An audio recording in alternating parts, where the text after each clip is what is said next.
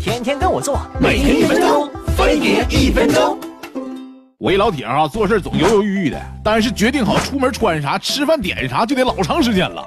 这就不明白了，明明不是个天秤座，做人咋还这么纠结呢？其实这选择困难的毛病谁都有哎，而且选择项越多就越纠结。同样是点外卖，到底哪个 app 更划算？刷了一圈点餐 app，看了上面的照片，又哪个都想吃。选择越多，需要处理的信息量就越大。当信息量超过大脑的加工能力时，哎，人就会觉得头蒙脑胀，压力山大，左右摇摆，生怕自己选错了后悔。除了选项多，不同的文化背景也会影响咱的选择。哎，就拿碳酸饮料来说啊，俄罗斯人就觉得没什么好纠结的，反正都是苏打水而已。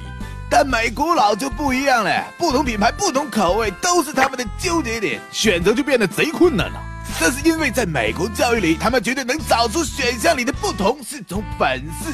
这就是选择本身最可贵的地方啊！所以有选择困难也不一定是坏事儿，这说明大兄弟你老牛逼了。说到底，选择困难就是因为太贪心了，想要选择十全十美，才会瞻前顾后、犹犹豫豫，一旦结果不好，又会后悔自责。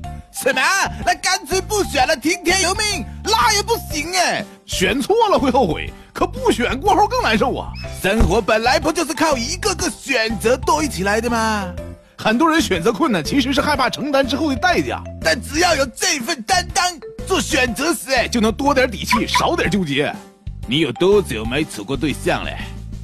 你仿佛是在问我年龄。